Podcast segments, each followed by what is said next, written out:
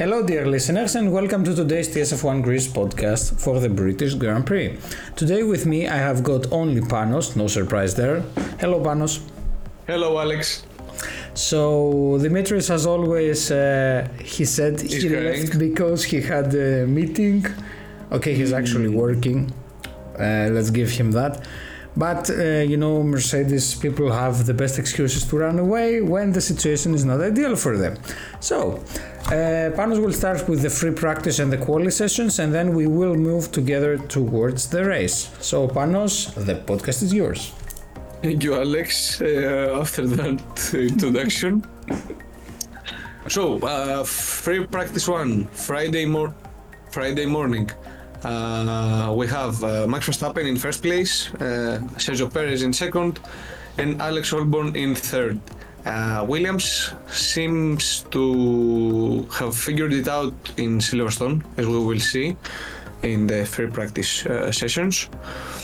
Uh, so we have uh, free practice 2 uh, Friday afternoon. In first place, once again for this season, Max Verstappen, Carlos Sainz in second, and Alex Albon in third, with Logan Sargeant in fifth, showing that both Williams, after the up- upgrades they have made, uh, seem to have figured out some issues they had uh, during the first half of the season.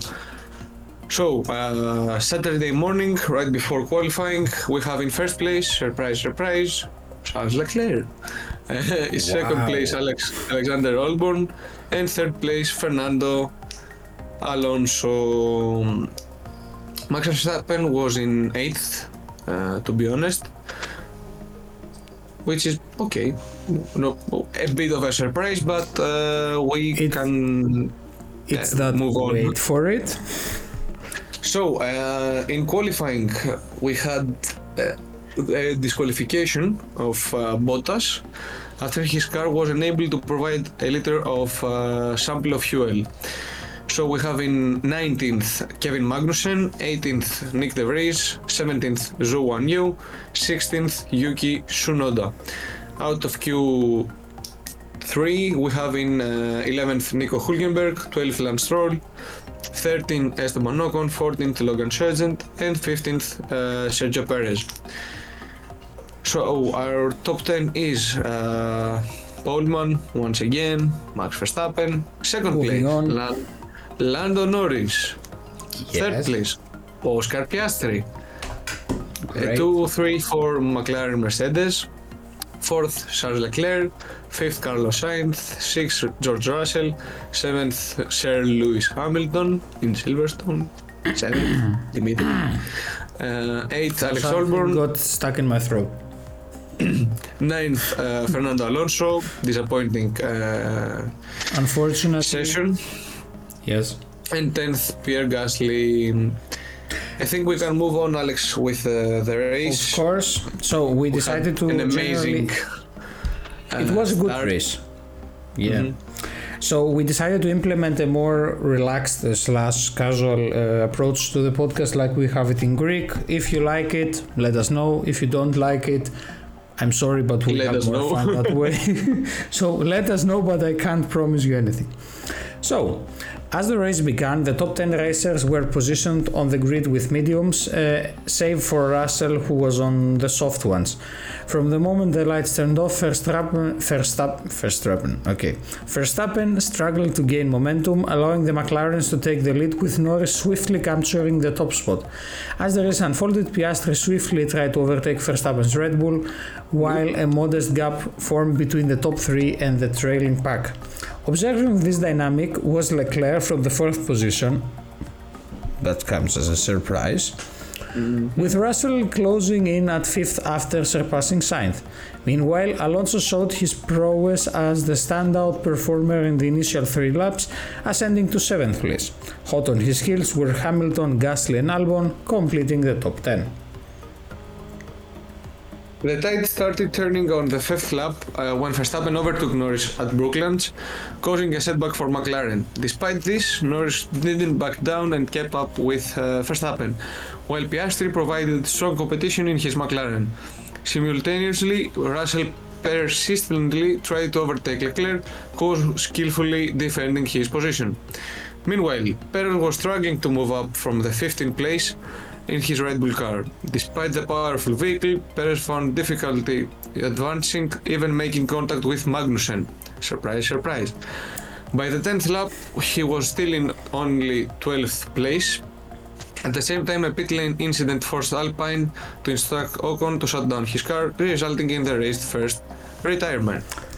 Yes, unfortunately for Ocon, who was having a relatively good race, he had to DNF. He seemed to have the pace. But uh, the Haas of Magnussen, it won't be the only appearance that he will be doing as an incident. So, the weather threatened to play spoilsport as rain loomed on the horizon, uh, thus creating an uncertain atmos- atmosphere amidst a relatively stable race. The top seven drivers remained largely unchanged, except for Russell, who had managed to move up a spot. Sainz, however, chose to bide his time behind the soft tire Mercedes. The competition at the front intensified as Verstappen started to pull away from Norris, building a lead of 2.4 seconds. Piastri was just shy of 2 seconds behind his teammate Norris, with Leclerc and Russell locking in at an intense battle not far behind for the fourth place. Perez, as I mentioned earlier, gradually started to gain ground, finally capturing the 10th spot by the 15th lap. However, his advancement stalled somewhat as he found it difficult to overtake Alonso, even with the DRS activated. You just By the ninth- with Angel Alonso, right? Exactly. I mean, By the 19th lap, Leclerc was the first of the top 10 of the top tier drivers to pit. His team executed a quick and efficient pit stop. Okay, fitting him. it the- was with- okay. it was okay, fitting him with the hard Pirelli tires and setting him back on the clean, uh, clear track swiftly. The Once problem was the tire choice. Once again, Ferrari made the wrong decision. It's fast, but it's wrong. surprise. But Ferrari will be like, but it was fast, but it's wrong. Yeah, but it was fast. anyway, so by the 20th lap, Verstappen led the pack and steadily increased the gap with every passing lap. Casual Sunday stuff.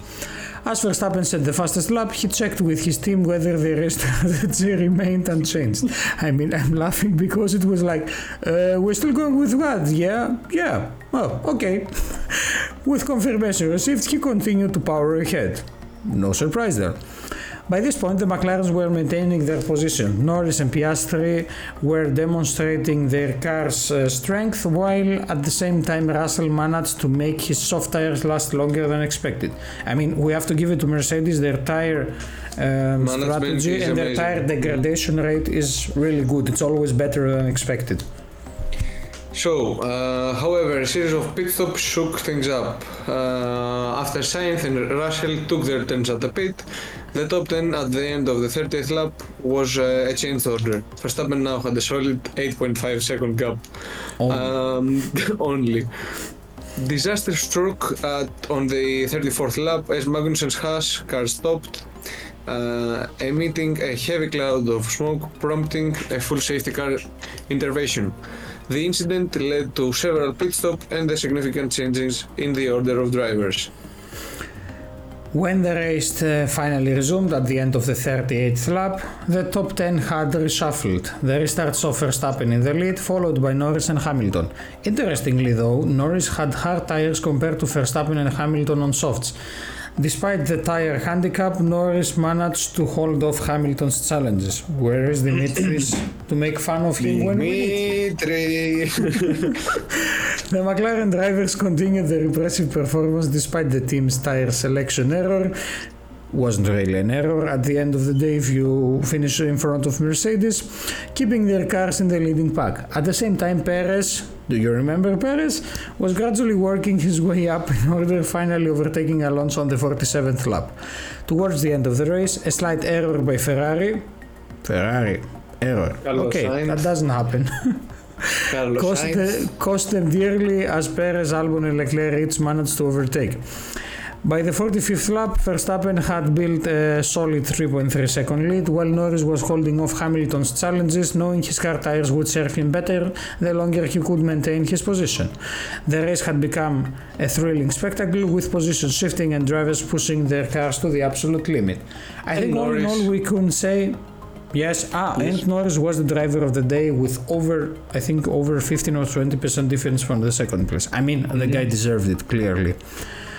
So, I think we can say it was a good race, an interesting race, and we would like more races like that.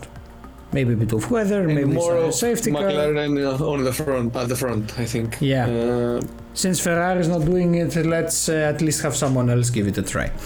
So, uh, from our side, we expect you tomorrow with the WEC of the six hours of Monza. Or if you're not following another it- exciting race. Yes, that was also a very good race. Uh, if you're only sticking to Formula One, we will see you in two weeks for the Hungarian Grand Prix, which will take place at Hungaroring in uh, between July 21st and 23rd. And by the end of this month, we have Uh, on the last weekend the Belgium Grand Prix in Spa, and then we have our monthly, our month-long summer break. Thank you very much for being amongst us today. Pano, thank you very much for your input and commentary, and we look forward to seeing you on our next podcast. Have a great evening, everyone.